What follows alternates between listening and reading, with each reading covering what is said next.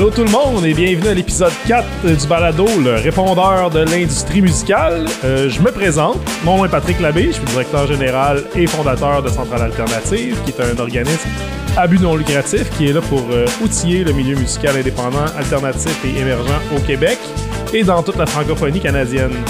Euh, notre concept de balado est très simple. Chaque mois, on répond à vos questions qu'on reçoit sur notre répondeur en compagnie de gens qui sont spécialisés dans le domaine.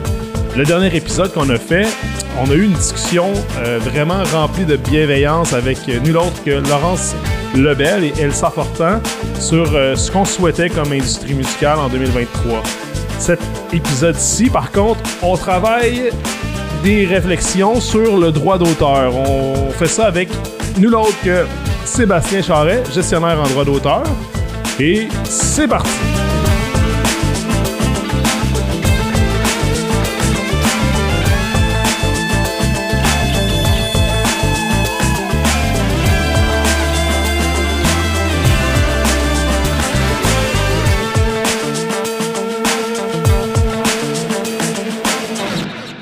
Salut Seb. Allô Pat? Euh, Seb, t'es es travailleur autonome euh, spécialisé en gestion de droits d'auteur pour les artistes, euh, les gérants, gérantes, les éditeurs, les éditrices. tu fais essentiellement la déclaration et la gestion de leur catalogue auprès des sociétés de gestion, donc tout ce qui est Socan, Socan DR, Artisti, MRock, Soprox, En Exchange et Alouette. Ça fait au-dessus de 15 ans que tu es dans le milieu musical. Qu'est-ce qui t'a amené à faire ça? C'est quoi ton parcours? Donc vraiment, moi, donc, moi j'ai gradué en 2005 de Art et technologie des médias du Cégep de Jonquière en profil presse écrite. Donc j'avais un stage à Musique Plus, puis par la suite ils m'ont engagé. Fait que euh, moi j'ai commencé ma carrière en réalisant un rêve, puis après depuis euh, tout est possible. Moi j'avais une, chose, j'avais une chose à, cocher, puis je l'ai faite en partant. Fait que euh, c'est ça. C'était comme tu, le think big, le gros rêve, c'était de faire Musique Plus, puis tu l'as fait. C'était fait. C'est surtout qu'à l'époque, quand tu veux travailler dans l'industrie musicale, au du fin fond de ma campagne, la seule chose qui semble accessible, ou du moins euh, travailler dans l'industrie, c'est quoi? Ben, c'est la vitrine euh, au post 30 quand tu écoutes la télé. Fait que c'était, bon, ben, moi, je veux travailler à Musique Plus parce que ça a l'air d'être la seule affaire où, quand tu tripes sa musique, ou travailler. C'est vrai. Fait que. Euh... Ben, ramené des mémoires. Le post 30, mais ça, c'était fin des années 90, me semble. Il y a eu le post 20 au début. Ça se peut-tu? Euh, ça, a commencé au 20, ça a été au 30, parce que tu avais le 30 Musique Plus, le 31 RTV, le 32 euh, Musimax. Moi, je me promenais dans ça. Là. RDS. c'est ça pour ceux qui avaient un intérêt pour le sport, mais moi, c'était euh, Channel Up, Channel Down, 30, 31, 32, puis je me promenais là-dedans. c'est fou, hein? C'est comme l'époque du câble. C'est tellement une affaire révolue, mais ça nous a. Tu sais, on était tous là-dessus non-stop, là, tu sais, je veux dire, euh, notre, euh, notre, enfance, mais surtout notre adolescence à notre gang, là, on doit avoir à peu près les mêmes âges, là. Fait que, tu sais, euh, on a grandi dans les années 90, essentiellement, là, fait que c'était vraiment, on était plus plugués sur les mêmes channels, puis tu parlais à quelqu'un d'autre, c'était le même poste partout pour tout le monde. Mhm. C'était beaucoup les mêmes postes écoutés par le même type de personnes au même âge. Ouais. Fait que Musique Plus et Musimax aussi étaient pas tant écoutés en quand tu regardes pour l'ensemble de la population, mais pour la clientèle étudiante et adolescente et début adulte, c'était les postes que tu écoutais pour consommer de la musique ou qui avait aussi la plus grande variété musicale. C'était pas nécessairement là si tu écoutais juste la radio commerciale ou autre, où tu avais toute cette grande diversité-là, d'avoir à la fois, on va dire, la musique américaine qui sortait, mais la musique québécoise, la musique canadienne, toute l'émergence des bands britanniques qu'on l'avait par Musique Plus. Par Claude Rajotte. Par Claude Rajotte et la diffusion de ces clips-là. Donc, moi, j'apprenais tout ce qui diffusait. Euh, qui était diffusé sur Musique Plus, j'apprenais ça. Fait que mon souhait, quand ça a été le temps, on va dire, en choix de carrière, de choisir un métier, ben, ça a été de faire du journalisme, de travailler dans cette industrie-là. À l'époque, sincèrement, c'était un désir d'être VJ, juste parce que c'est le seul métier que tu connais à ce moment-là. Euh, après... ton, idole, Nabi, ou, euh, ou plus je sais pas, moi, euh, euh, moi c'était Geneviève Borne. Ouais, ben, je te dirais plus Mike Gauthier, parce que c'est lui qui oh! animait les Fac 57. Fait qu'il y avait le côté d'animation, puis le côté information, c'était pas juste entertainment. Fait que moi, je me souviens, là, je tapais les Fac 57, là, mon enregistreur de oh! taper de 57 à 00 pour tout apprendre par cœur. Fait que euh, c'est ça que j'aimais bien gros. Puis sinon, toute les, la, la gang qui était très journaliste, là, euh, Rebecca McConnell, Anne-Marie Wittenshaw, Ouais, Pierre ouais. Landry et autres, ça c'était. sais, J'avais du contenu, là. J'avais Ouais, pas juste du divertissement, qui était grandement ma gang. Fait que mon souhait était d'être, on va dire, un des leurs, là, en toute modestie, parce que c'est le seul métier que je connais à ce moment-là. Fait que allons étudier art et technologie médias à Jonquière. Durant les études, je constate que ce qui m'intéresse davantage, c'est la partie recherche, mais derrière la caméra. Donc, d'être recherchiste. Donc, je fais mon stage à Musique Plus comme recherchiste sur l'émission d'information. Peu de temps après, il y a un poste qui se libère sur l'émission et je suis engagé. Et durant six mois, je suis recherchiste sur l'émission d'information qui était Info Plus. Donc, euh, ça, c'est automne 2005, début 2006. Par la suite, lorsque ce contrat-là s'est terminé, arrive un post MySpace de la gang du Bang Bang, qui était le journal alternatif, qui annonce la création d'un gala. Euh, puis qui dit s'il y a du monde qui veulent s'impliquer. Fait que moi, je, donc mon contrat à Musique Plus est terminé. J'écris à Patrice Caron, fondateur du Bang Bang et du Gamic, en lui disant Hey, j'ai envie de m'impliquer dans le gala et délègue-moi toute la partie scrutin et recensement. Parce que moi, chez moi, tout seul, je faisais des galas. Les Sebastian Disc Music Award pour la portée que ça pouvait bien avoir. As-tu un enregistrement de ça, mettons, pour les archives? Pas part? du tout, pas du tout. J'aurais aimé ça, mettons, en diffuser un Moi, je parlais, extrait. non, non, mais moi, je parlais dans le vide chez nous, quoi que ça, mais c'était euh, selon les tunes qui étaient sorties et autres, quoi que ce soit. Je me faisais mes propres catégories avec des nominations, puis tout, puis. euh, fait que je considérais que ça, ça valait quelque chose comme expérience. Fait que j'a- j'ai osé dire à Patrice, euh, à Patka, délègue-moi la partie recensement, je vais m'occuper de lister tout ce qui sort comme album dans la scène alternative et m'occuper de trouver les membres du jury qui vont voter pour ces catégories-là. Donc, n'importe qui dans l'industrie à ce moment-là a pas eu le choix de me contacter ou je les ai contactés parce que j'avais besoin soit d'eux pour qu'ils recensent leur, le matériel qui avait sorti durant l'année et ou les faire voter. Fait que ça, ça a été mon. En 2006, mon arrivée un peu plus dans l'industrie euh, alternative ou l'industrie qu'on connaît aujourd'hui parce que fallait passer Ben ouais. par moi d'une part ou d'autre pour le gamic. J'ai quand même fait ça de 2006 à 2013. Donc, j'ai été directeur de scrutin durant 8 ans. Tu sais, t'es en contact, en tabarnouche du monde pendant ce temps-là, là. Je veux dire... euh, Énormément. C'est surtout qu'à- si on, si on fait un comparatif avec la disque où beaucoup de maisons de disques sortent, on va dire, 8 albums durant l'année, fait que c'est un email, mais 8 albums recensés. Notre scène alternative, c'est, tu sais, il n'y a pas tant de structure, il y a certains artistes directement, fait que c'était de contacter chaque artiste directement. Donc, c'était souvent des 450 albums recensés et très souvent, donc, 450 personnes à contacter individuellement ça. pour une peut-être nomination. Tu sais, vu qu'il y a un recensement, tu- connais l'effet d'entonnoir, dont on Ben recense bien d'albums, puis il en reste euh, 35 en nomination, Ouais, puis on va ouais. avoir au final 7 gagnants. Ben, c'était énormément de job parce que moi j'avais le désir de four créer cette liste-là, don- donner l'opportunité à chacun de pouvoir être dans la liste, puis après, ben, on dealera avec ceux qui seront en nomination, mais au moins Ouais. recenser tout ce qui se faisait dans l'industrie musicale. Fait que j'ai fait ça durant 8 ans. Euh, tu disais que t'as continué ça jusqu'en 2013? Oui, donc Fait- 2006 à 2013, puis en parallèle de ça, euh, il y a eu un an et demi à M pour Montréal. Donc M pour Montréal, où j'étais au département des communications, donc simplement faire la visibilité de cet événement-là qui était encore à ses débuts. M pour Montréal a débuté en 2006, fait que au moment où on a fait ça, c'était le début là, des événements vitrines. Tu sais, de faire une vitrine à euh, The Great Escape, à South by Southwest, à d'autres événements durant l'année. Puis le moment où l'événement qui était à la base très vitrine, uniquement pour les professionnels, devenait un peu plus grand public. Donc il y avait l'événement à l'été qui était M sur les quais, qui avait le gros spectacle au, à l'époque, le Metropolis. Donc c'était de Là, on avait un souci de vente de billets et de commercialiser l'événement et pas juste le faire euh, à différentes personnes. Fait que j'ai été là un an et demi, donc 2008-2009. Puis par la suite, 2010 à 2017, j'ai travaillé à la SPAC, la Société professionnelle des auteurs et compositeurs du Québec. J'étais au service aux membres, donc responsable euh, d'organiser de la formation au départ. Par la suite, ça a été euh, organ- organiser toujours de la formation, mais avoir le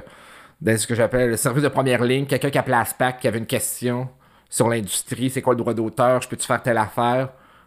Ma job était de répondre à ce besoin-là. Tu sais, la SPAC reprenait un peu le mandat d'aider les artistes autoproducteurs de la SOPREF. Donc, j'étais la Ouais, personne ouais. ressource pour justement euh, expliquez-nous tout le casse-tête et pas juste le petit morceau lié uniquement au droit d'auteur. Donc, euh, puis de développer des outils pour aider cette clientèle-là. Donc, je restais toujours mon branding qui était aidons tout le monde, soyons en contact avec tout le monde. J'ai quand même assez peu dans ma carrière travaillé du côté de travailler beaucoup pour peu d'artistes. Mes jobs ont toujours été de travailler un petit peu pour, tout le monde. ouais.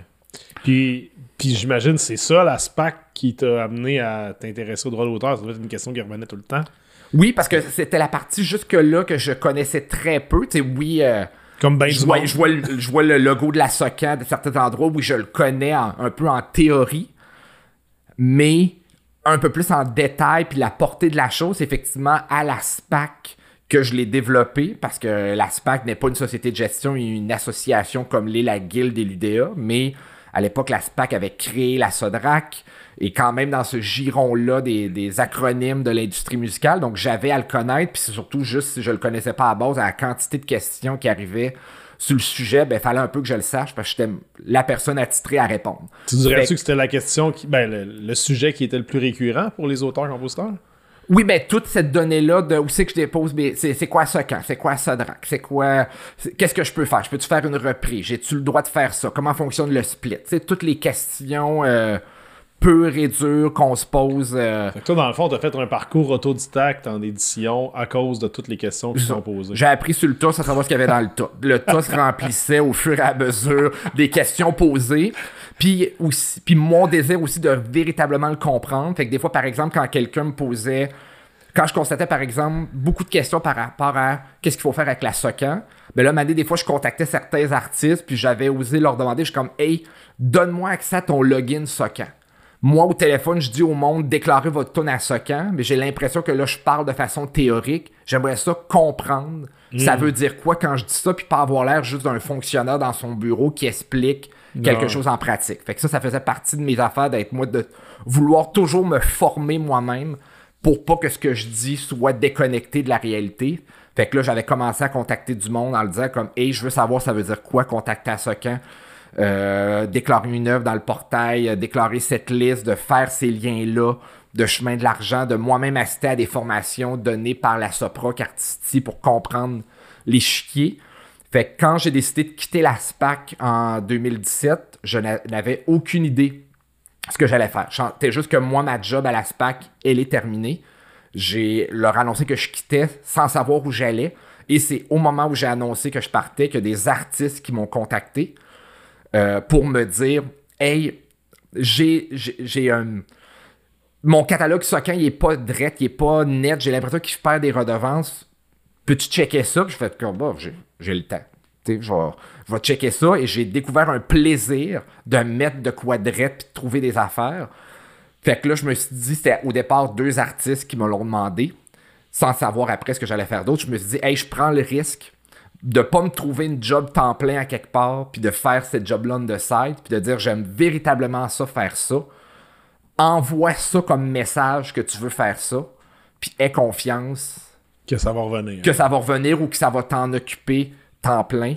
Et ça fait maintenant, donc depuis l'automne 2022, cinq ans que je fais ça à temps plein, faire de la gestion de droits pour des artistes euh, c'est qui, existait beaucoup pour des éditeurs ou des maisons de disques, mais vraiment le, lien de confiance bâti avec le temps, avec les artistes, par la SPAC, par le GAMIC, ont fait en sorte que des artistes ont fait comme Go, je te donne euh, des accès privilégiés, hmm. qui est le login d'un compte, le répertoire, le, un peu le, montant d'argent que je fais, puis de voir, hey, il en manque-tu ou non, puis de vérifier si c'est correct, puis de. Et je tripe encore à mettre des catalogues, de me replonger dans cette culture-là québécoise d'albums sortis il y a quelques années, puis de m'assurer que tout est correct. Je tripe encore à faire ça, puis tant ou si longtemps que je vais triper à faire ça, m'a faire ça, puis si un moment donné ça me tente plus, je vais dire euh, ciao bye, mais c'est vraiment pas parti pour être ça, je rassure tout le monde qui écoute. les artistes, ils les artistes, c'est probablement l'affaire qui est la plus, euh, la, la, moins compréhensible, la moins claire. Fait que, la moins créative, surtout. on est loin d'une portée puis d'un pick-up de guitare. C'est ça, tu sais, en général, euh, c'est beaucoup comme tout ce qui est droit d'auteur, puis, mettons, financement, c'est les deux affaires que mhm. les artistes aiment le moins, puis qui finissent par connaître le moins. Fait que c'est comme important, le pire, c'est que c'est là que l'argent arrive. Fait qu'il faut que tu saches comment le gérer ou tu le délègues au moins, tu sais. Fait que, on l'a remarqué, nous autres, dans les sujets qu'on amène sur le podcast ou, ou dans le fuck-off pendant le festival ou pendant toutes les activités qu'on demande, quel genre de formation vous voulez qu'on fasse, c'est tout le temps le financement, les éditions, le droit d'auteur, tout ça. C'est les sujets qu'on reçoit le plus, puis on en a reçu plein pour le, podcast, d'ailleurs, cette semaine. Parce que c'est pas tant les sujets les plus évidents non plus. Tu sais, à la base, le droit d'auteur, c'est quelque chose de très juridique, qui vient d'une loi sur le droit d'auteur, puis par le fait qu'on reconnaît certains droits, on peut monétiser certaines utilisations. Alors que l'artiste, ultimement, qui est comme, donnez-moi l'argent, puis euh, faites telle affaire et oh, ben après de tout l'apprendre, ça reste effectivement la chose pas évidente. ça reste des formulaires à remplir, tel type de, de document qui est comme bah boy que c'est des fois l'affaire la, qui est essentielle, je comprends pour l'artiste, mais qui est à qui je fais confiance pour remplir pour remplir cette documentation là, est-ce que ça va être bien fait et autres, c'est je comprends que c'est pas l'affaire en partant que qu'un artiste qui veut se lancer dans une carrière musicale va mettre c'est pas un département dans lequel il va mettre le plus d'énergie possible, avec raison. Après de le comprendre un peu, puis de comprendre, ok, ça fonctionne de même, pour au moins quand il délègue et autres, tant mieux.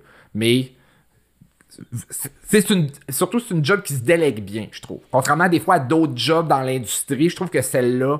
Ben, c'est ça. Elle, n'a rien de créatif, en fait. Mm. C'est vraiment de dire, ben, voici mes œuvres, voici les, les, ayants droit qui ont travaillé avec moi mm-hmm. Arrangez-vous avec ça. Puis... Tirer profit de. Ouais. Aller euh, maximiser ça par, D'ailleurs, euh, justement, on a, comme je disais, on a eu plein de questions à cet effet-là, puis on en a euh, quelques-unes à passer pendant le podcast. Ulysse, as-tu quelques questions pour nous autres? Mettons, on va avec la première. Vous avez bien rejoint le répondeur de l'industrie musicale. Bonjour, euh, je me demande euh, en fait comment euh, est-ce qu'il y a une méthode de répartition standard pour les droits d'auteur, les droits de producteur, les droits d'interprète et aussi lorsqu'on parle de droits de producteur, on dit souvent que c'est la personne qui finance l'enregistrement, etc. Je me demande c'est quoi le qu'est-ce qui entre dans les coûts de production là, et où ça s'arrête? Merci beaucoup, bonne journée. Fait qu'en gros, ce qu'on se fait demander, c'est il y, a, deux, phases dans cette question-là. Il y a quoi? Il y a est-ce qu'il y a une méthode de répartition standard pour les droits d'auteur, les droits de producteur et les droits d'interprète? Puis l'autre question, c'est quand on parle de droits de producteur, euh, est-ce que c'est vraiment la personne qui finance qui l'enregistrement, qui a les droits d'office? Puis qu'est-ce qui rentre dans les coûts de production, donc, dans ce cas-là? Euh, c'est comme. C'est une bonne question, vraiment concrète. Euh, mettons qu'on commence par la première question. C'est Au niveau de la méthode de répartition, je pense que ça va être plus facile d'y aller, ce que j'appellerai en bon français les splits.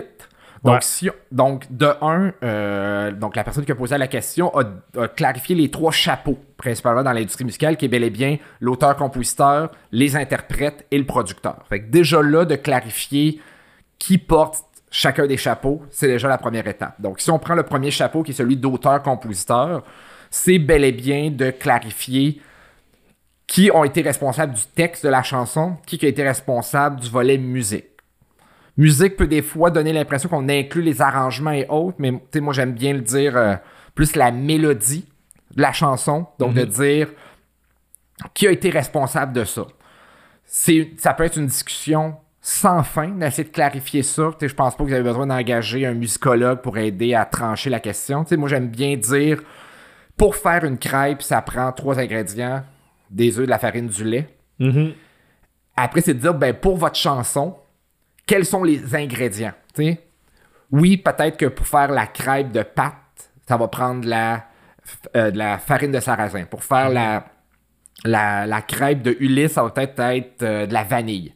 Mais pour qu'on appelle ça une crêpe, c'est eux farine lait. Mhm. Donc pour la chanson, qu'est-ce qui va être présent, peu importe les versions que ça va être, euh, moi à l'auto-harp, version live en studio avec un quintet de cuivre ou euh, avec l'orchestre symphonique. Il y aura des éléments communs de toutes les versions. Ça, pour moi, c'est le corps de la chanson. Le mhm. reste, c'est des arrangements.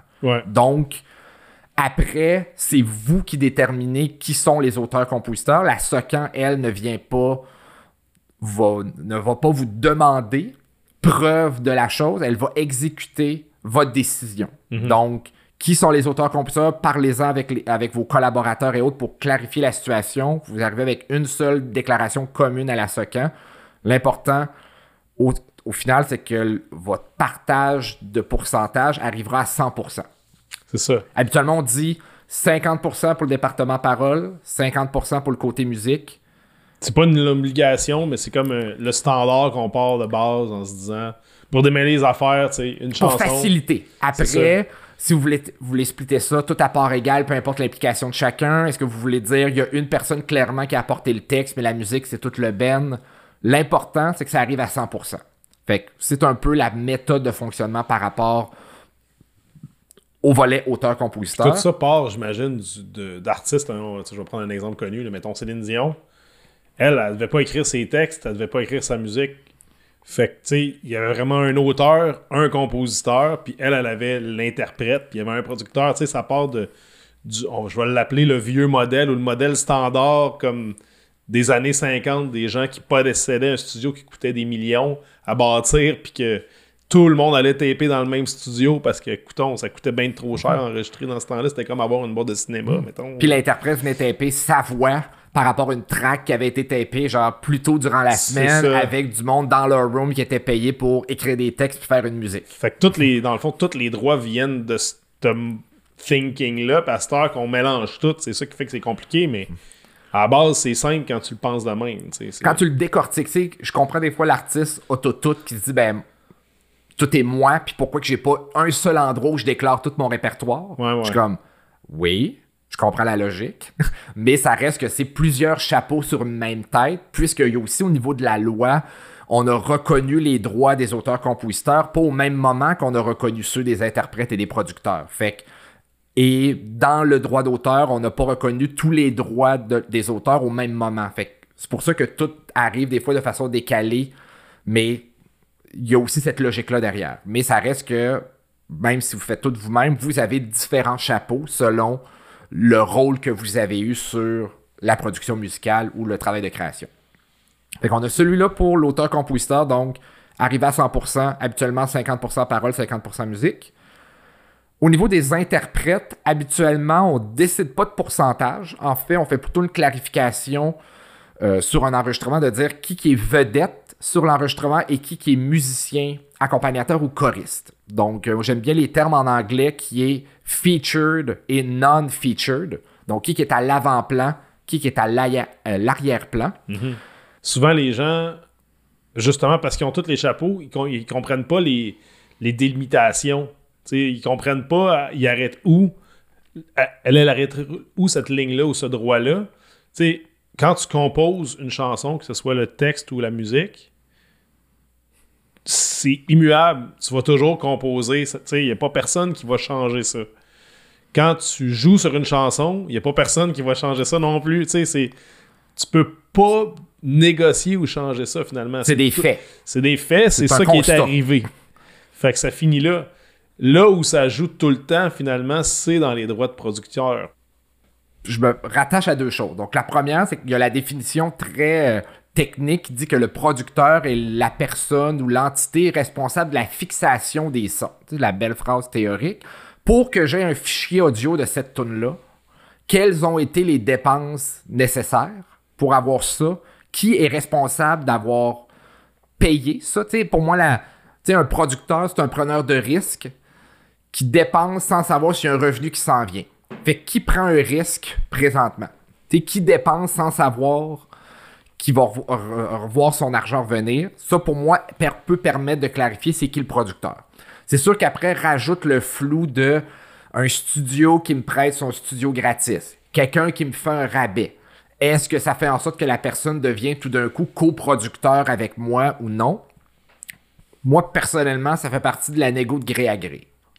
Ouais. quelqu'un qui te fait un rabais en disant ou qui te dit Hey, moi, je charge tant, je te demande pas un paiement en un seul versement, fais-moi-le euh, quand tu voudras et autres, ben, ça reste que c'est toi comme producteur qui te donne certains outils pour t'aider à amoindrir la prise de risque. Mais il y a une décision qui est prise par un producteur C'est ça. de ça, avec ses différents, tu tierce partie avec qui il fait affaire. Fait ça.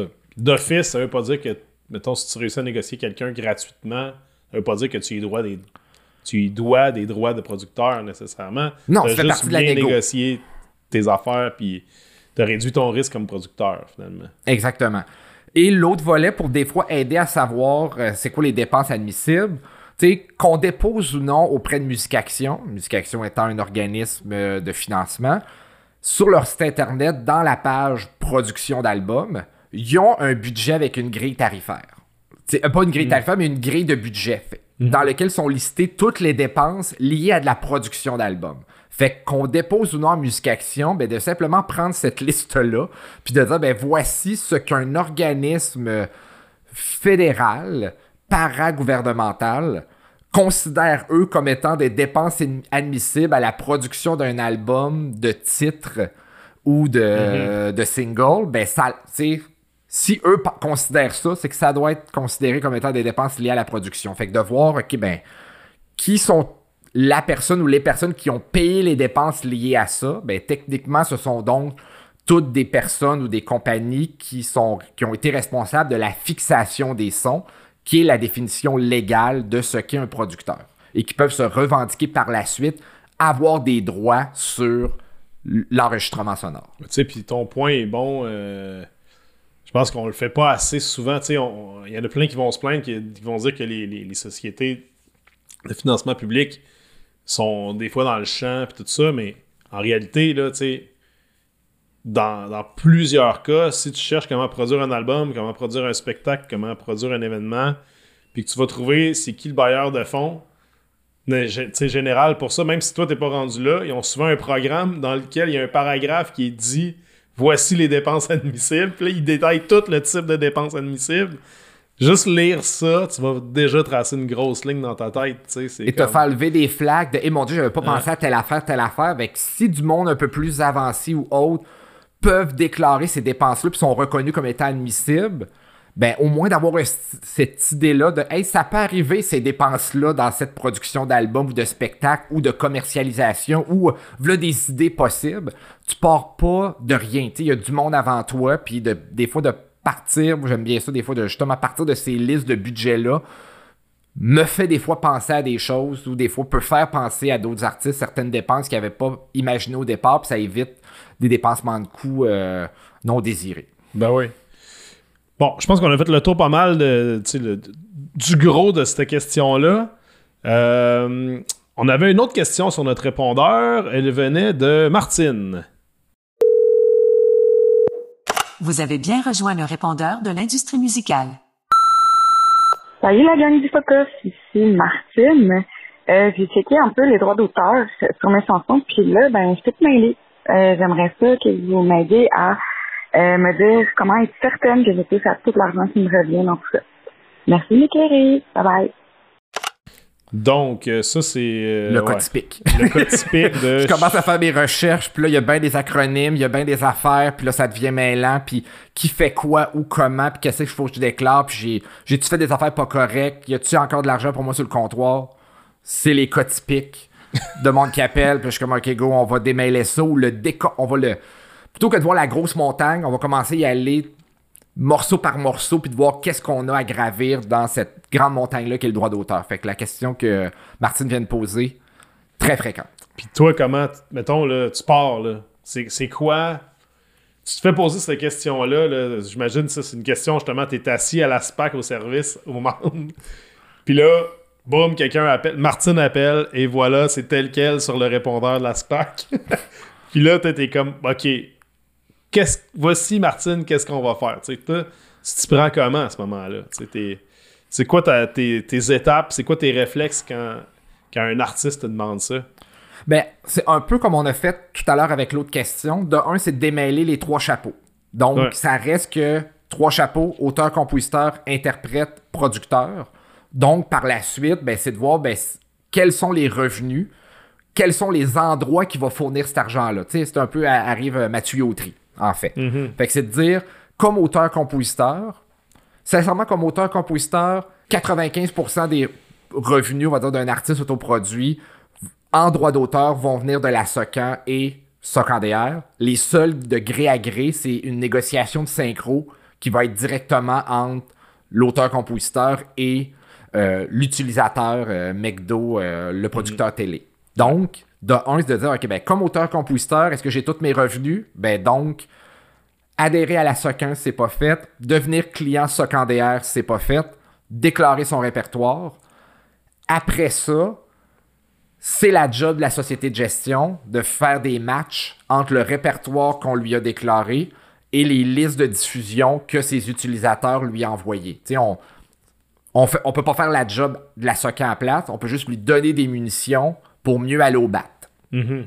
Fait que, d'un, s'assurer, effectivement, suis-je bel et bien membre SOCAN, client SOCAN DR, est-ce que tout mon répertoire y est? Par la suite, là, on peut faire une, analyse un peu plus poussée, là, ce qui est d'analyser les relevés, puis de voir, OK, ben, telle chanson a-t-elle bel et bien généré tel revenu et autres, mais au moins, le, à la base, la première tuyauterie à, à vérifier, c'est celle-là. Après, au niveau des droits de producteur, les droits de producteur, il y a deux sources de revenus principalement. Il y a le distributeur qui, lui, a mis ta musique en magasin physique et en, plateforme de musique en ligne. Donc, la musique de Spotify et compagnie va passer par le distributeur. Donc, Ouais. de un, ai-je un distributeur? Est-ce que je pense à cacher in l'argent qu'il me dit qu'il y aurait pour moi? Et par la suite, du côté de la Soproc, qui est la société de gestion Soproc ou Connect également. On- Canada bilingue, on a tout en double. Donc, après, c'est de voir, ben, suis-je membre de Connect ou de la Soproc? Est-ce que mon répertoire y est bien déclaré?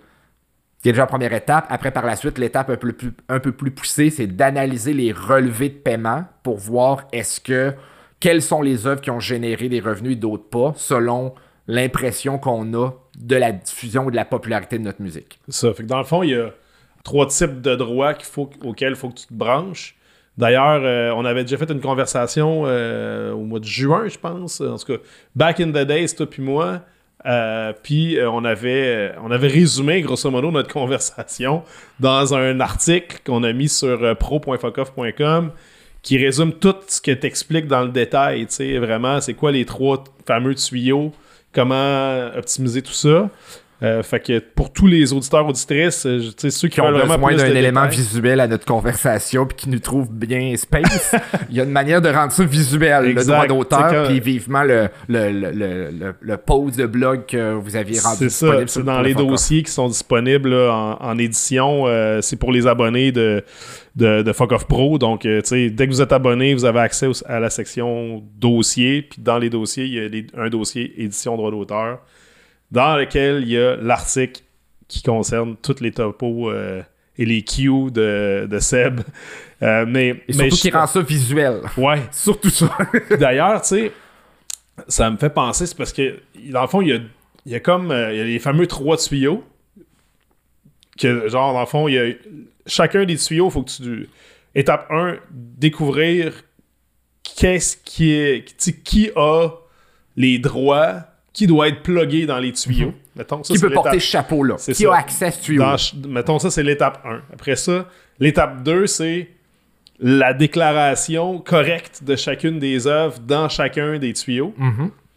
By the way, c'est pas, c'est pas tout agré- tu sais, c'est pas tout ensemble. là. fait que tu sais, faut faire des déclarations dans chacun. Ça, c'est le bout un peu plate, mais c'est comme ça. Puis, l'étape 3 après, c'est de. De- de- de- De simplement vérifier les relevés de paiement, en ben, fait. de vérifier ou de. De. C'est niaiseux, mais mettons, tu te poses la question. Mettons, euh, l'œuvre, elle a joué. Je l'ai entendu jouer à la radio, je l'ai entendu jouer à la TV. euh, tu, tu rentres, euh, je sais pas, tu rentres dans un magasin de jouets puis t'entends ta tune sur laquelle t'as fait une voix à un moment donné. Puis un mois plus là, tard, euh, je n'ai pas encore été payé. C'est ça, La là- société de gestion, c'est normal. c'est de te poser la question où j'ai fait un show puis j'entends pas, tu sais, j'ai pas vu d'argent rentrer de ça, tu sais. Dans le fond, en gros, c'est qu'à chaque fois que il y a, a quelqu'un qui paye supplé quelque part puis que le son, l'onde rentre dans les oreilles de quelqu'un, t'es supposé avoir une redevance quelconque. Normalement, c'est un peu ça le concept du droit. Si on le résume avec du coin rond, oui. Mais le ben, principe, c'est effectivement, c'est que il y a un utilisateur Ouais. et vous avez le talent de faire de la musique, d'être interprète ou d'être producteur, ce travail-là vaut quelque chose et l'utilisateur doit vous compenser monétairement pour l'utilisation qu'il en fait. Effectivement, tu prends l'exemple du magasin de, de, jouets. Un magasin de jouets qui diffuse pas de musique ou n'importe quel magasin, ça, ça vaut tant. Un magasin qui va a constaté qu'il va générer plus de ventes s'il y a une ambiance agréable dans le magasin. Ben, la plus-value entre un magasin plate puis un magasin le fun, ben, c'est parce que du monde qui ont eu le talent de faire des tunes. Puis de faire mhm. de la production, ben, ça vaut quelque chose. Donc, effectivement, le magasin a à payer des licences auprès des différents organismes pour cette plus-value-là. Après, est-ce que dans vos relevés des sociétés de gestion, ça va être marqué euh, redevance Toys R Us décembre? non. Peut-être pas. mais il y a quand même de quoi qui et des et surtout des batailles faites par les sociétés de gestion pour faire reconnaître qu'il y a une plus-value au fait d'utiliser votre musique, que c'est pas juste de la visibilité, il y a un talent, véritablement, il y a des compétences et elle se doit d'être valorisée et surtout euh, rémunérée. Fait que tu sais, le, drapeau rouge qui devrait s'allumer, c'est si tu, si tu te rends compte qu'il n'y a pas d'argent qui rentre quand tu as été témoin d'un canal qui devrait être activé normalement, que, parce que tu as entendu la chanson ou parce que tu es, es, au courant que ça joue, puis tu n'as pas eu vu d'argent de ça. Des fois, ça peut prendre six mois, un an, deux ans que ça rentre, là, mais à un Approximativement, faut... pour pas que tout le monde appelle leur société de gestion en disant euh, Je constate une utilisation de ma musique il y a trois mois, j'ai pas d'argent. Habituellement, le délai est de neuf mois à un an. Puisque, par exemple, si on prend l'exemple du magasin, ben, le magasin va peut-être diffuser une liste une fois par année de tout ce qui est diffusé, par exemple. Mhm. Fait que le temps après, par la suite, de la société de gestion d'avoir cette liste-là et de matcher ça avec sa base de données, mm laissons-lui un peu de lousse pour, pour checker ça. Mais sinon, on peut se dire que si un an après une, diffusion, une utilisation, on n'en constate pas euh, la présence dans ses relevés, ça peut être là un bon moment de contacter sa société de gestion, simplement pour vérifier de un, est-ce une utilisation qui est vraiment euh, spin par spin ou c'est des licences générales?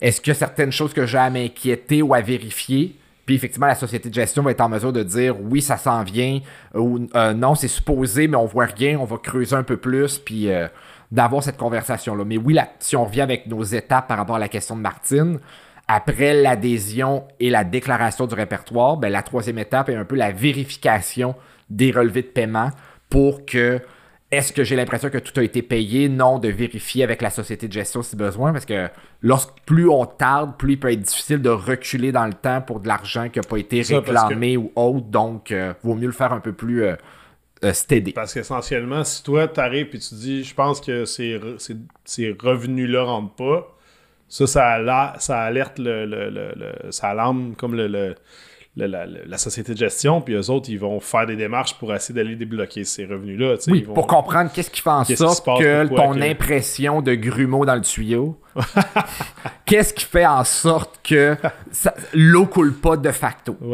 D'où de faire cette vérification-là. Peut-être qu'il y aura une réponse très euh, technique, hey, c'est pas encore rentré, ou il y a peut-être une erreur dans la façon dont l'utilisateur a tapé ton nom d'artiste et autres qui fait que le match automatique, c'est pas fait il y a peut-être certaines affaires à gratter, mais effectivement, oui, la société de gestion elle-même va peut-être lever le flag par rapport à ses propres vérifications, mais la personne qui connaît le mieux votre répertoire, c'est vous-même. Mhm. Donc, quand vous avez un paiement, simplement de voir, hey, je reçois de l'argent, pourquoi, à quoi ça correspond, ok, j'ai l'impression que c'est là, pas sûr ben, de faire cette vérification-là.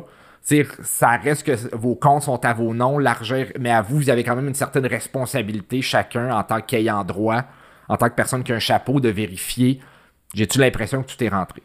Puis tu sais, il y a aussi, euh, on parlait d'exécution publique, dans le fond. Dans les exécutions publiques, il y a les concerts. Souvent, souvent les artistes autoproduits sont aussi autoproducteurs en spectacle.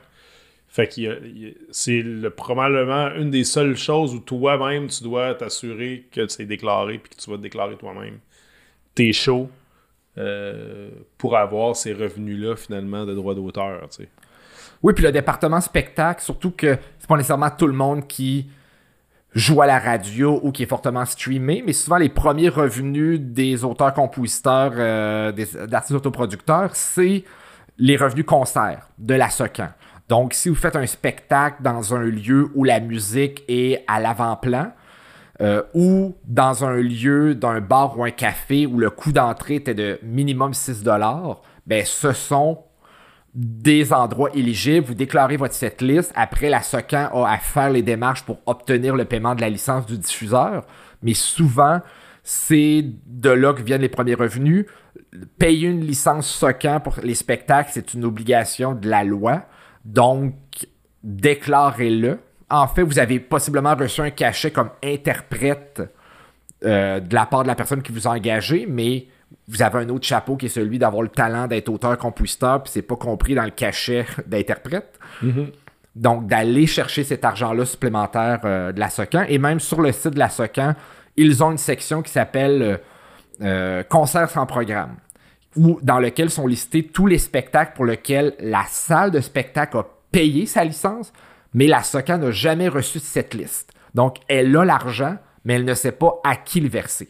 Fait que des fois, d'aller de temps en temps aller chercher dans cette section-là, oui, des fois, ça va être des spectacles que vous avez déjà déclarés, mais puisque des fois, dans votre déclaration, le nom que vous avez mis n'est pas exactement pareil comme la façon dont la salle de spectacle a, elle, payé sa licence à la SOCAN, ben, le match va pas se faire automatiquement, donc il va apparaître dans cette section-là, même si vous avez fait la démarche.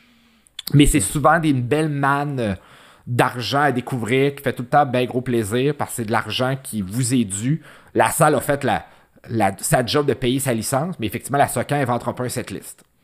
Puis là, tu sais, t'en as glissé un mot quand on parlait au début, début des, des types de tuyaux, mais si on résume rapidement avant de s'en aller sur une autre question, tu sais, chacun des tuyaux, mettons, euh, on va dire le concept de base au Québec, Canada, là, chacun des tuyaux est représenté par quelle société de gestion? Oui, c'est vrai, on l'a pas. ah, je l'ai mentionné rapidement, mais si on l'aborde un peu plus euh, pratico-pratique en donnant les, euh, les équivalents euh, bilingues au Canada. Donc, comme auteur-compositeur, en exécution publique, il y en a un seul, c'est la SOCAN. En anglais, SOCAN. Mais c'est, mais c'est le même organisme. Au niveau du droit de reproduction, toujours avec les auteurs-compositeurs. Donc, il y a SOCAN DR. Peut-être certains d'entre euh, vous euh, connaissiez peut-être à l'époque la SODRAC. Donc, la SODRAC, à l'été 2018, a- les, ses actifs ont été achetés par la SOCAN et a rebaptisé cette nouvelle acquisition-là SOCAN DR. Donc, DR pour droit de reproduction. Donc, c'est pas parce que vous êtes membre SOCAN que vous êtes client SOCAN DR de facto. C'est un autre formulaire. Mais sachez qu'en droit de reproduction, toujours sous le chapeau de l'auteur-compositeur, pour le droit de reproduction, il y a SOCAN DR et il y a également la CMRRA.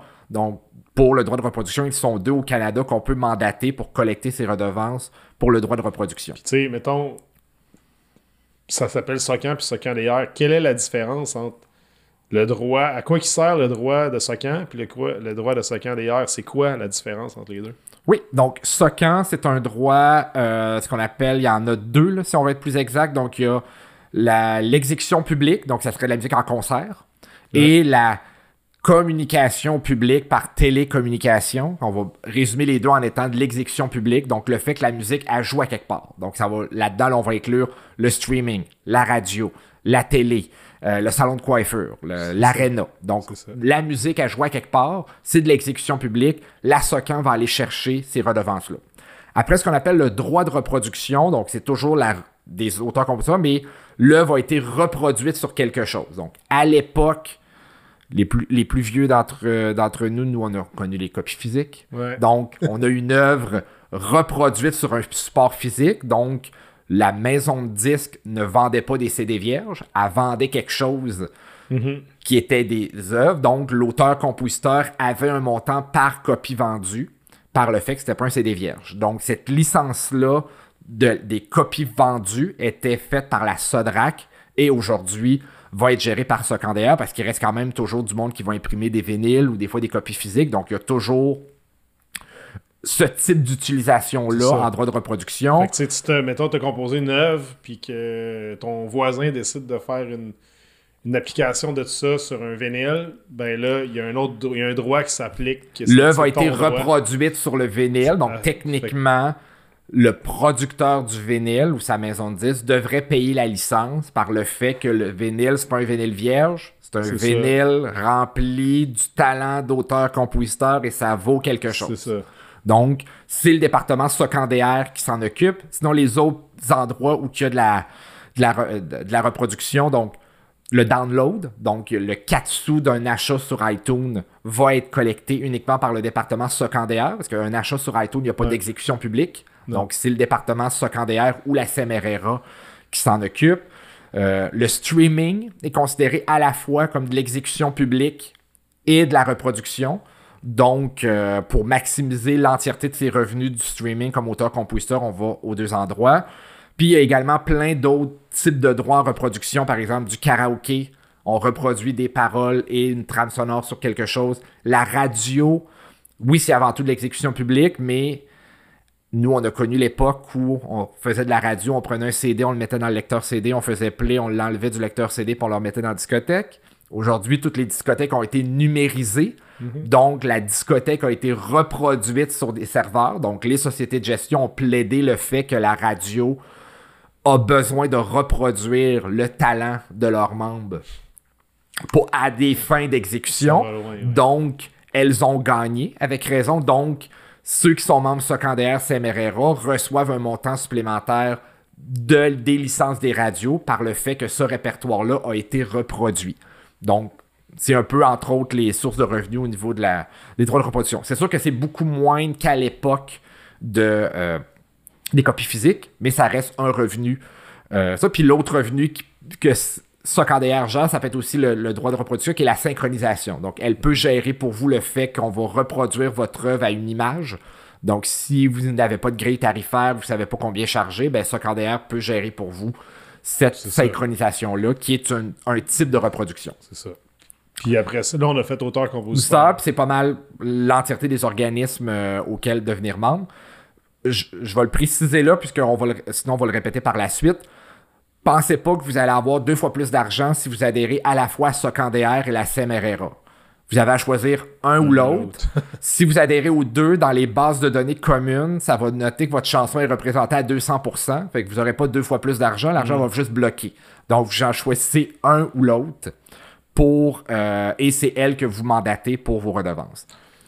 Au niveau des droits d'interprète, on a le choix entre trois. Donc, Artisté, la plus connue, euh, a le plus grand membrariat parmi euh, au Canada. Donc, il y a Artisty, sinon il y a également MROC, il y a également Actrorax. Donc, trois sociétés de gestion qui gèrent les droits d'interprète, à la fois le répertoire vedette et accompagnateur. Encore une fois, on n'en choisit qu'un seul. Une des trois, tu envoies ton catalogue. Puis, puis c'est elle que tu mandates pour tes redevances. Et par la suite, pour les droits de producteur, c'est la Soproc ou également Connect, qui, euh, qui sont les options pour collecter ses redevances comme producteur pour l'exécution publique de son répertoire. Mais justement, tu sais, euh, on a reçu, comme je disais, plusieurs questions. Il y en a une qui, qui, va plus dans le détail justement des utilisations. Euh, Ulysse, peux-tu nous donner ça? Vous avez bien rejoint le répondeur de l'industrie musicale. Bonjour, j'ai une petite question concernant les droits d'auteur. Euh, donc, on veut mettre en marché un coureur d'une chanson américaine traduite et réarrangée à notre manière. Quelles sont les étapes à suivre? Merci beaucoup. À plus. Ça, c'est quand même, tu sais, on s'entend. Très concret. Très concret et très. Quand, quand même assez fréquent, tu sais. Euh, pour vrai, j'ai quand même vu ça souvent comme gérant euh, ou même comme artiste, tu sais on faisait des covers, mais on se demandait vraiment qu'est-ce qu'on allait faire. Tu sais, ça finissait que des fois, on voulait, juste le faire en show parce que on savait même pas comment gérer sur disque ou whatever. Fait qu'on fait comme non, on laisse faire. en circuit fermé dans un show d'artiste unique connu, puis c'est bien parfait. Mais bon, comment ça marche quand tu fais une reprise puis tu veux t'en servir, tu sais, parce que c'est ça, c'est que tu peux faire plusieurs types d'utilisation d'une œuvre. Fait que ça a plein d'incidences, là, tu sais, comme... Oui, puis c'est justement bon point que tu soulèves là, dans le sens que effectivement le processus lors d'une reprise va varier selon l'utilisation. Fait que euh, droit d'auteur, jamais des réponses qu'on répond en oui ou non. Hein. Il y a tout le temps, on ouvre le bas de page, puis euh, faut décortiquer. Puis notons aussi que dans sa question, si j'ai bien entendu, il parle oui d'une reprise, mais il parle aussi d'une traduction de la reprise. Donc il rajoute comme un autre layer Chanson américaine traduite et réarrangée. En plus. Fait on va commencer par le plus simple. On va y aller juste une simple, une simple reprise. Donc, quelles sont les autorisations à demander? Si cette reprise-là est exécutée uniquement en spectacle. Euh, donc, c'est pas archivé nulle part. Fallait être là comme public pendant que le Ben le faisait. Il n'y a pas d'autorisation à demander. Donc, euh, l'autorisation, elle a déjà été cherchée de facto. Donc, la salle de spectacle paye sa licence SOCAN. Dans la licence SOCAN que la salle de spectacle paye, ça lui permet à la salle que dans son lieu puisse être diffusé le répertoire mondial. Donc, toi, de ton côté, qui fais ce spectacle-là, on va simplement demander que le plus honnêtement possible, lorsque tu vas déclarer à la SOCAN le setlist des chansons interprétées, ben que tu inclus cette reprise-là pour que lorsque la SOCAN va distribuer les redevances en lien avec ce spectacle-là, ben, qu'il y a un petit montant d'argent qui aille aux auteurs-compositeurs de la chanson que tu as reprise. Il n'y a pas véritablement de police qui vient checker cette liste. Moi, je fonctionne plus à l'optique de envoyer donc un bon karma dans l'industrie plus tard, quand il y a des gens qui vont reprendre vos chansons, vous allez être bien heureux que ces gens-là soient aussi honnêtes et incluent votre chanson dans leur setlist et que vous ayez des revenus sans même avoir bougé de chez vous. Ouais, puis aussi, tu sais, il faut jamais oublier qu'il y a du monde qui ne vivent que de ça. Tu sais, dans le sens où, euh, mettons, tu dis, ah, j'ai repris euh, L'amour existe encore de Céline Dion pendant mon show. Mais c'est pas Céline, c'est, c'est, c'est, eux autres qui vont retracer l'auteur et le compositeur, puis eux autres, c'est, eux autres, ils n'ont pas fait ben oui, on a sûrement fait pas mal d'argent avec cette tune-là, mais... Je confirme que Luc va très bien. Luc Plamondon va très bien. Je n'y ai pas parlé directement, mais je présume, je, peux oser dire que ça a bien été. Mais, tu sais, même au-delà d'avoir eu de l'argent ou non, c'est quand même de dire mon talent, ma création a désormais une vie. Peut-être au départ quand j'en étais le premier interprète, mais que vivement cette chanson-là a désormais une vie plus grande que moi ça vaut quelque chose. Ben en musique, on n'est pas. On est, on est le contraire du principe de buy-out. On n'a pas un montant partant, puis après merci, bonsoir. C'est plutôt le contraire. On fait quelque chose, on n'a pas été payé à la création, mais jusqu'à 70 ans après notre décès, nous collecterons les redevances du fruit de notre talent d'auteur-compositeur.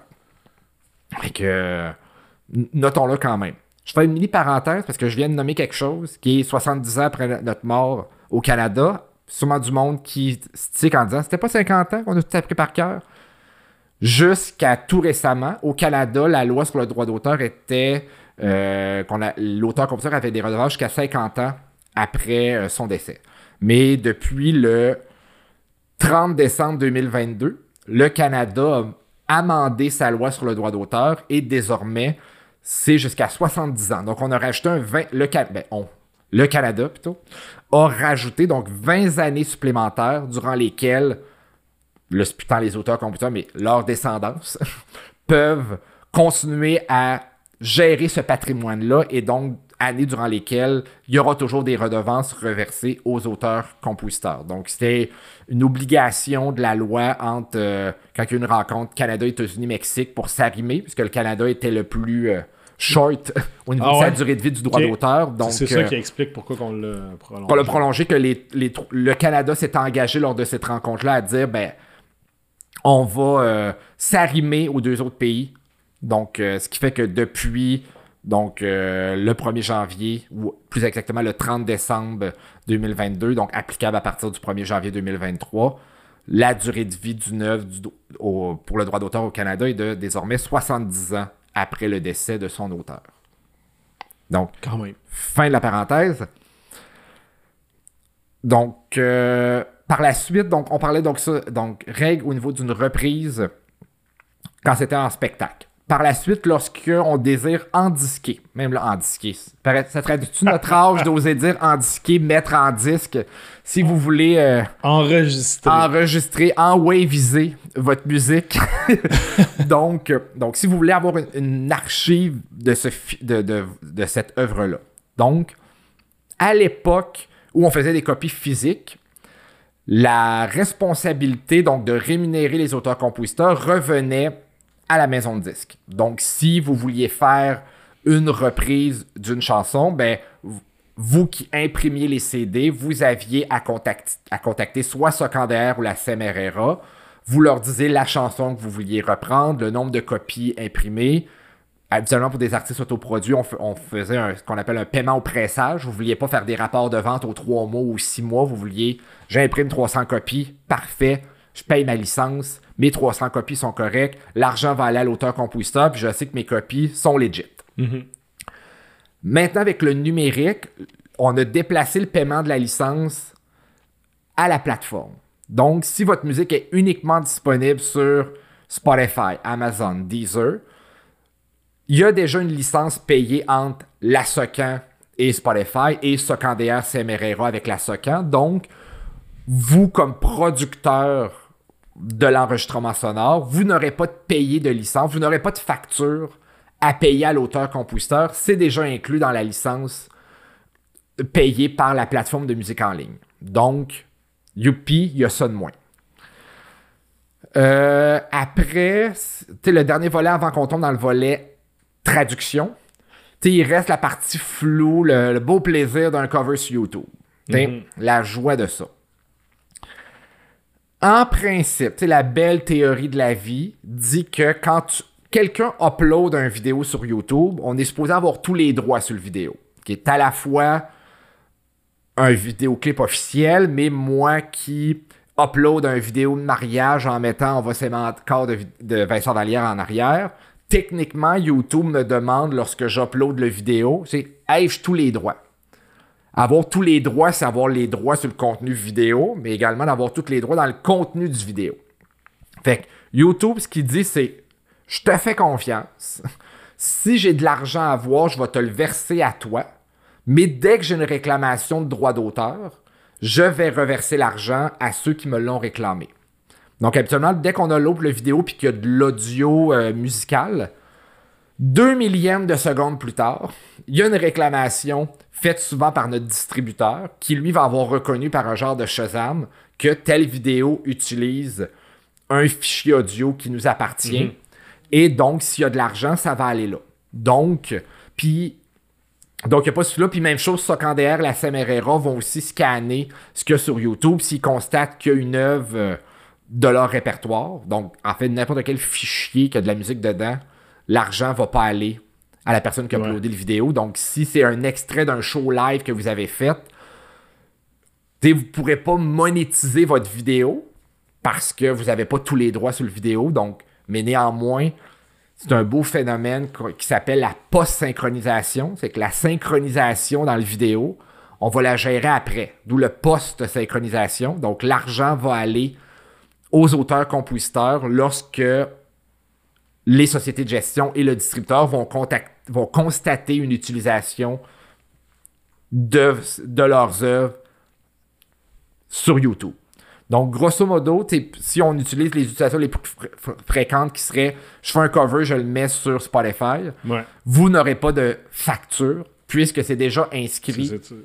Euh, euh, établi dans la licence payée par Spotify. La seule chose que je vous suggère, c'est que dans votre dashboard, dans votre plateforme avec votre distributeur où on vous demande les auteurs-compositeurs, mettez l'information la plus claire possible pour faciliter, puisque le data que vous allez inscrire, c'est celui que Spotify va envoyer à la SOCAN. Fait que plus vous mettez ça clair, plus vous allez faciliter le matchage que la SOCAN mhm. aura à faire et l'assurance que cet argent-là va aller aux bons auteurs-compositeurs. C'est ça.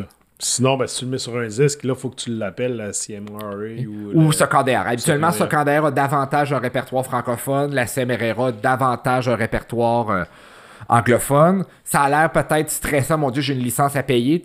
En général, on parle de 9 sous par chanson, par copie vendue. Fait que, on se ramasse pas avec un bill qui finit plus, puis vous savez que euh, l'argent va à la bonne place, puis vous avez des copies legit. Puis là, dans le fond, là, ça c'est pour le bout si tu enregistres toi-même une chanson qui que tu gardes telle quelle. Telle quelle. Après ça, c'est si tu la modifies, puis je rajouterai une question, c'est par-dessus ça, c'est qu'est-ce qui détermine qu'elle est modifiée aussi? Parce que tu sais, c'est comme la réinterpréter, c'est une chose, la réarranger, c'est une autre. Tu sais, c'est comme. Oui. On rajoute des layers. Fait que c'est comme.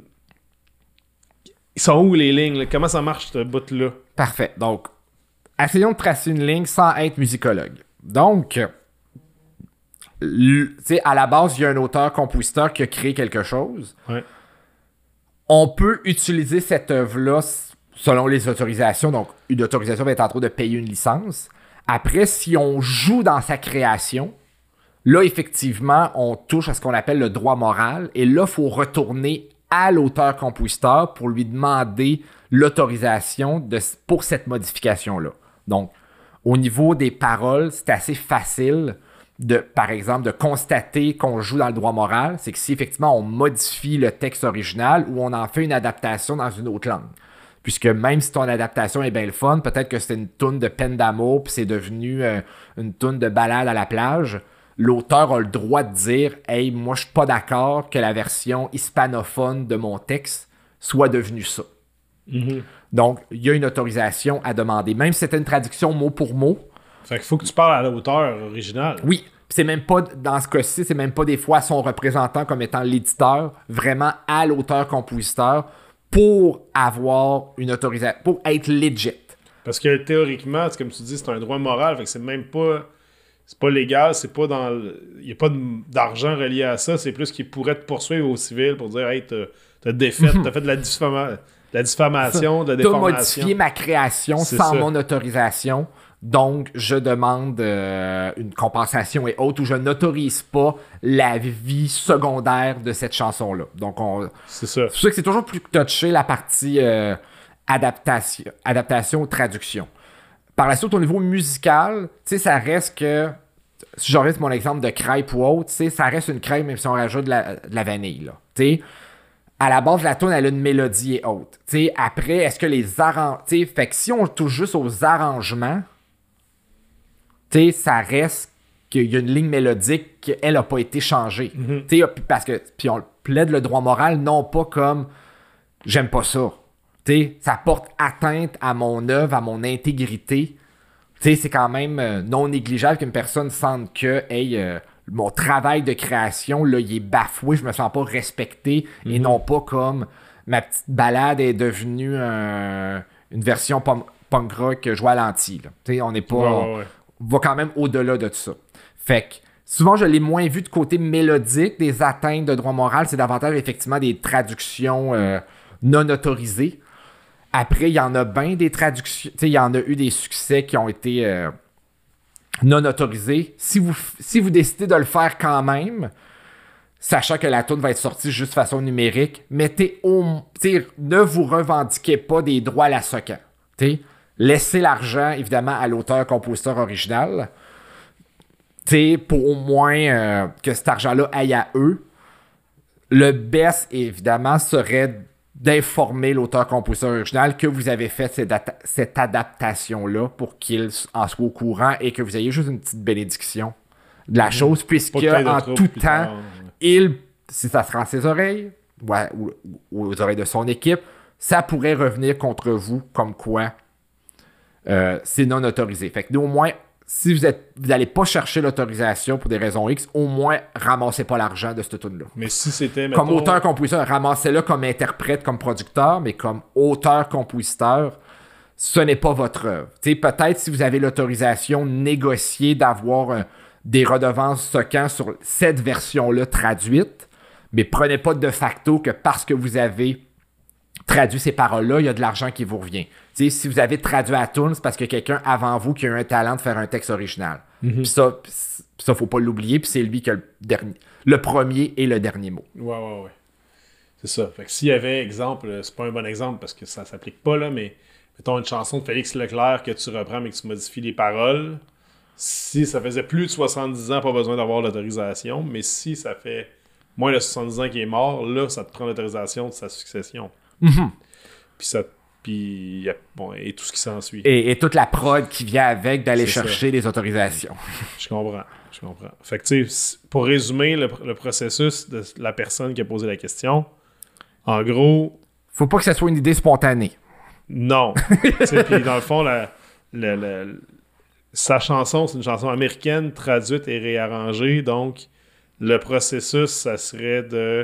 Réarranger, il n'y a pas de problème. C'est Je ça. pense que le souci va être davantage du côté de les par. Elle est devenue en français, cette chanson-là, anglophone. Donc, même s'il va payer des licences, ça reste que l'on touche à la création de l'artiste, donc il aura à contacter possiblement l'éditeur ou l'auteur-compositeur directement pour avoir une bénédiction, pour être sûr qu'il n'y aura pas de trouble dans le futur. Cette œuvre-là, tu peux pas la déclarer ni à la SOCAN ni à la SOCAN DR. Tu la déclares en interprète puis en producteur, mais Exactement.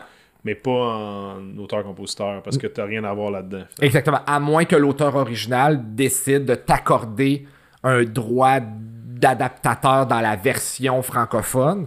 Mais c'est aussi à clé vous de demander ça puis de l'avoir. Tu sais, c'est pas c'est pas l'affaire la plus spontanée.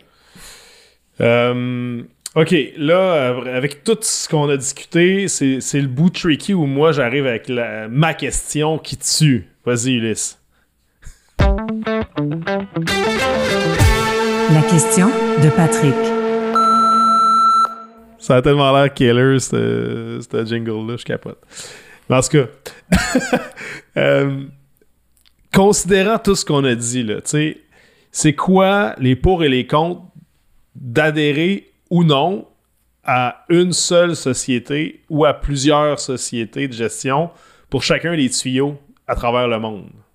Tu sais, comme quand, tu sais que tu vas avoir une chanson qui pourrait euh, ou qui est en train de jouer à l'international, tu sais, euh, puisque chacun des tuyaux dont on parlait a ses représentants partout dans chaque pays à travers le monde, dans quel cas ou dans quel. C'est Dans quel cas on devrait ou on devrait pas euh, adhérer à ces sociétés de gestion-là plutôt qu'aux nôtres qui sont au Canada? Question très actuelle. Je te dirais, c'est souvent dans les questions qu'on va me poser de plus en plus et je le vois, euh, ce phénomène-là augmenter. Et même les sociétés de gestion constatent de plus en plus ce phénomène-là qu'auparavant, on adhérait de facto euh, pour un mandat monde à la Socan, Artistis, Soproc et autres. Et elles contactaient leur équivalent dans tous les autres pays. Et on, on avait un seul endroit. Donc, les avantages d'adhérer pour un mandat monde à nos sociétés de gestion, c'est de un, on déclare notre répertoire à un seul endroit. Tu en as fait quelques commentaires tout à l'heure. Déclarer du répertoire, c'est pas l'affaire la plus fun dans la vie. Donc, savoir que tu as à le déclarer quatre fois à chaque fois que tu sors une toune, ça peut en décourager certains. Donc, l'avantage, c'est de dire je deal avec un seul organisme, je déclare mon répertoire à uniquement cet endroit-là. Eux, ils ont l'habitude de jaser davantage à leur équivalent dans le reste du monde plutôt que moi, petit artiste, qui aura à contacter directement une société de gestion à frais interurbains. Je vais peut-être préférer passer à travers cette société de gestion-là.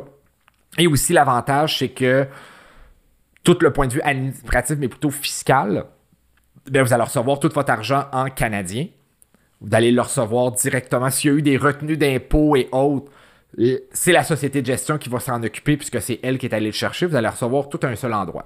Mhm. Après, évidemment, arrive le phénomène où on part avoir une grande euh, diffusion en Europe ou aux États-Unis, puis on peut peut-être considérer de est-ce que je sauve un intermédiaire si j'adhérais directement aux équivalents de la SOCAN, d'Artistie de la SOPROC dans les pays européens et américains? Ou ailleurs dans le monde. Donc ça, je le vois de plus en plus. Et ce que j'ai vu aussi notamment, c'est euh, aux États-Unis, avec la popularité de euh, SiriusXM, euh, radio, satellite diffusée à la fois au Canada et aux États-Unis, et qui aux, États-Unis génère énormément de revenus. Puis il y a des chaînes francophones, donc certains artistes reçoivent beaucoup de redevances suite à la diffusion sur SiriusXM.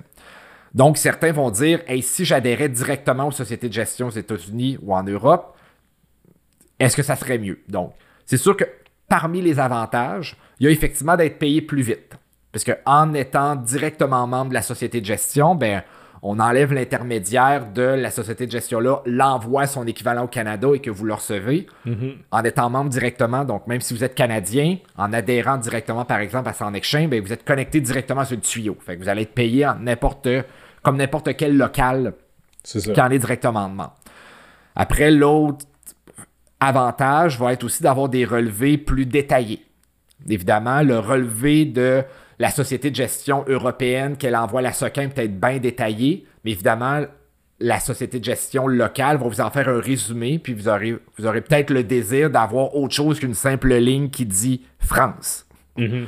Donc, si certains aimeraient avoir quelque chose d'un peu plus détaillé, ben c'est sûr qu'il faut aller, faut aller un petit peu plus à la source. C'est ça. Dans le fond, c'est que si tu vois qu'il y a plein d'affaires qui écrit France quand ça rentre sur ton relevé soquant, si tu vois que c'est rendu quasiment ton majeur, ta majeure partie de revenus, tu aussi bien de penser peut-être rendu là. C'est peut-être une réflexion. Tu sais, que tu dis, OK, je vais aller chercher le détail en étant connecté direct. Ou certaines sociétés de gestion, des fois, ça va être juste écrit France, puis qui est comme, ben, je veux ça savoir un peu plus de détails. Si tu de la radio, si tu c'était l'affaire que ce, ce résumé-là, entre autres. Il, peut avoir aussi comme avantage, dans certains cas, de sauver un frais de gestion, en fait, puisque la société de gestion locale canadienne dans certains cas, quand elle reçoit l'argent de certains pays, va se prendre un frais de gestion avant de vous leur diffuser. Donc, certains vont dire, ben, je pourrais sauver ce frais-là en adhérant euh, directement. Donc, c'est habituellement, principalement, les trois, euh, les trois facilités. Puis des fois, c'est aussi quand il y a un problème, ben, plutôt que de dire à la Société de gestion canadienne, hey, dis à ton collègue en Suisse que j'ai pas eu encore mon argent pour faire telle affaire, ben, c'est sûr que tu as la, chance de mm-hmm. parler à ce qu'en Suisse ben, c'est un peu plus facile. C'est plus efficace. Par contre, les downsides, ou du moins les choses à prendre en considération, on en parlait au niveau tout à l'heure du répertoire. C'est sûr que à chaque fois qu'on adhère à une même société de gestion, mais dans un autre pays, ben, ça veut dire qu'à chaque fois, il faut déclarer son répertoire en double, en triple. Puis ça fait plus de relevés à checker un petit peu partout. Donc, il y a ça qui peut être un peu plus long. Euh, il y a également toute la paperasse au niveau fiscal et administratif. Donc, c'est sûr que si on est membre directement des sociétés de gestion aux États-Unis ou en Europe, ben, on reçoit l'argent dans la devise de ces pays-là. Il y a toute la job de, de, transfert euh, au, niveau, euh, au niveau de la devise, mais il y a également le fait que c'est un revenu international. Donc, ça se peut qu'il y ait une retenue d'impôt pour lequel il faut faire des démarches pour retrouver cette retenue d'impôt-là, qui n'est pas l'affaire la plus fun. Pour les revenus américains, c'est quand même assez facile les Européens sont quand même reconnus pour des pays de paperasse. Le droit d'auteur n'y fait pas exception. Donc, si on reçoit directement des revenus de l'ADAMI, de la SACEM, de la SCPP et autres, ben, on part, le, festival du formulaire, puis l'exonération fiscale, puis de toutes ces démarches-là, où l'on va être comme, ben, ça vaut-tu la peine? de faire ces démarches-là. C'est que dans le fond, versus est-ce que je passe par mes équivalents au Canada qui, eux, vont l'habitude de le faire pour tous leurs clients. Mhm. Puis moi, je vais le recevoir bien clair, bien facile. Est-ce que je veux le clé en main ou je veux le, ou le gérer moi-même? En gros, c'est que tu. Ben ouais, puis dans, dans 15. Dans la plupart des, des, cas, en fait, c'est que c'est tellement de job que les artistes vont vouloir, anyway, le redéléguer à quelqu'un d'autre pour le gérer pour eux. Fait que c'est comme tu l'enlèves du clé en main que la société de gestion te donne pour finalement payer un autre pourcentage à quelqu'un d'autre qui va le faire partie. Exactement. Fait que ça revient au même un peu, euh, c'est juste plus rapide, mettons. Plus rapide ou dépendamment de c'est quoi la cote qui est prise ou de l'expertise ou autre. Fait que moi, habituellement, certains artistes qui veulent le faire, c'est que moi, j'ai toujours l'idée de est-ce que ça vaut la peine? C'est pour quelle raison? C'est-tu pour ton impression de sauver une cote? Ben, dans certains cas, où il y a une cote, d'autres non.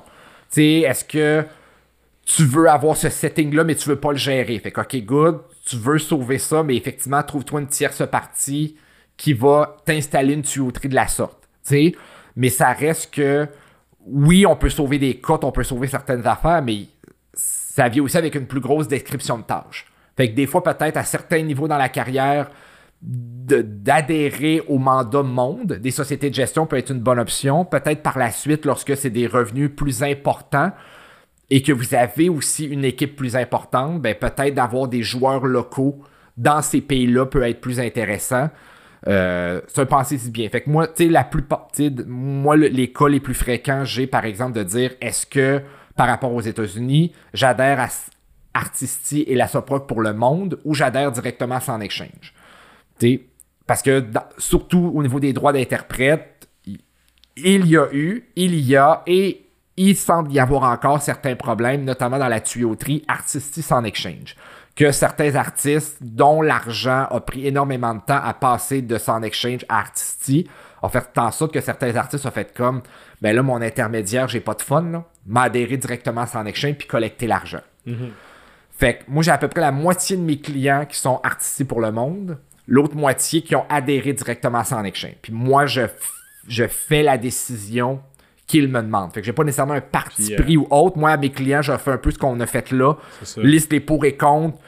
Et après, puisque les comptes anyway sont au nom de l'artiste, ben c'était lui qui a assumé sa décision. Fait puis dépendamment comment il veut, ben je vais mettre soit de la pression sur Artisty pour s'assurer que ces redevances-là ne deviennent pas bloquées ou si l'artiste veut adhérer directement à Sound Exchange ou dans d'autres pays, ben de faire les démarches d'adhésion puis de quand même le prévenir au niveau, surtout pour les pays européens, qu'il y aura de la paperasse à remplir, que c'est pas, pas, pas, un seul formulaire avec une signature. C'est ça. Puis souvent, ce que tu vas faire après, c'est que tu vas dire à Artisti, garde le monde sauf les États-Unis, maintenant.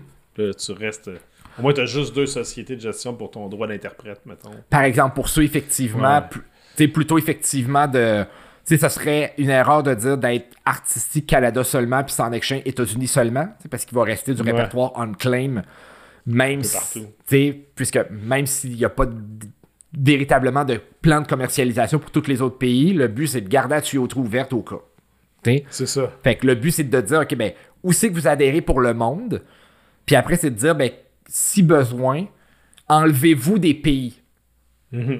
De ces mandats-là mondiaux pour adhérer directement dans ces pays-là si ça vaut la peine. Ce serait un peu ma, la logique selon moi à voir.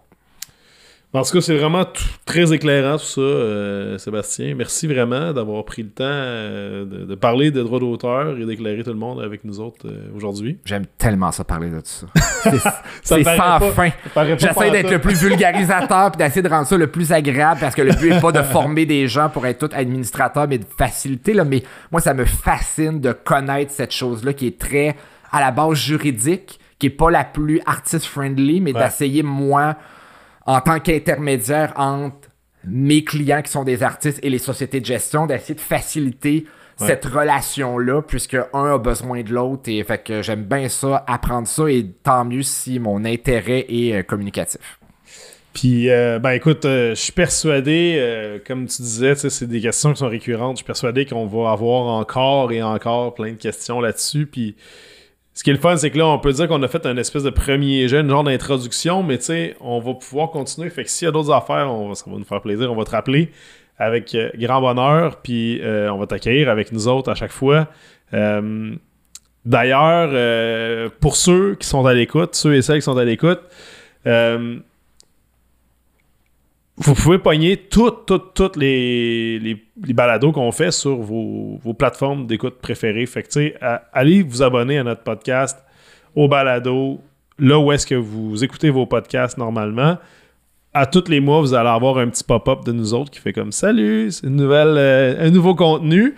Puis on essaie toujours d'être là sur vos questions, ce qu'on reçoit dans le mois. Donc, c'est assez, euh, on va dire, euh, ça, suit l'évolution de vos réflexions.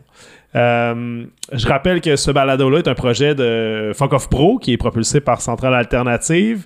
Euh, en passant, euh, si vous vous abonnez à Fuck Pro, vous avez accès à une quantité phénoménale de formations, de panels, d'outils qui sont en lien avec le milieu de la musique, dont le fameux article qu'on avait fait suite à la conversation qu'on avait eue avec Sébastien il y a quelques mois. Euh, tout est là. Donc, c'est pro.focoff.com. Vous vous abonnez.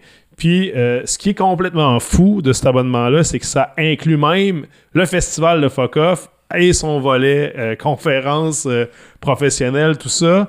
Et ça, ben, comme vous le savez pour la plupart, ça se passe dans deux semaines, rien de moins. Tous les mois de février, au début février, on a un, neuf jours de festivités, dont à peu près cinq de volets pro avec une quantité phénoménale d'activités pro. On a une quinzaine à peu près cette année, des séances de réseautage avec des pros internationaux, des nationaux, des panels à tous les sujets. Donc, tu sais, euh, n'hésitez pas de vous abonner à pro.focoff.com, mais surtout de réclamer votre badge pour venir voir le festival, de venir participer parce que c'est vraiment en personne que ça se passe. Tu sais, si vous vous demandez, euh, ben, on se demandait tantôt, moi et Sébastien, quand est-ce qu'on s'est connus. On s'est connus, oui, par plein de courriels, puis de plein de places, mais ça a fini qu'on s'est surtout connus en vrai en se croisant à plein d'endroits, puis c'est même que ça se bâtit un réseau dans le milieu de la musique. Fait Rien ne battra de mettre une face sur un email. C'est comme enfin! C'était cette face-là avec cet email-là. Puis là, ben, tu sais, le fuck-off, ça sert à ça, essentiellement. Puis, euh, c'est pour ça que c'est devenu ce que c'est devenu, en fait. Parce qu'à la base, c'était pas supposé devenir euh, gros de même. C'est juste qu'on avait besoin d'une place dans le milieu indépendant pour se retrouver puis de développer des projets. Puis c'est devenu le fuck off. Euh, donc c'est un rendez-vous à Québec au mois de février. Euh, cette année, on est là du 10 au 18 février, fait que on vous attend parmi nous. je tiens à remercier Sébastien pour ta présence. Franchement, encore une fois, un énorme merci. Je remercie aussi ceux qui rendent possible ce balado tel que Musique. Et euh, je vous salue, chers auditrices et auditeurs. Euh, merci d'avoir été à l'écoute. Euh, je vous rappelle, avant de quitter, oubliez jamais que quand vous avez une question, il suffit de la poser sur le répondeur parce qu'on va y répondre. Donc, le numéro de téléphone, c'est le 581-814-2218. Je répète, le 581 814-2218. Soyez pas gênés.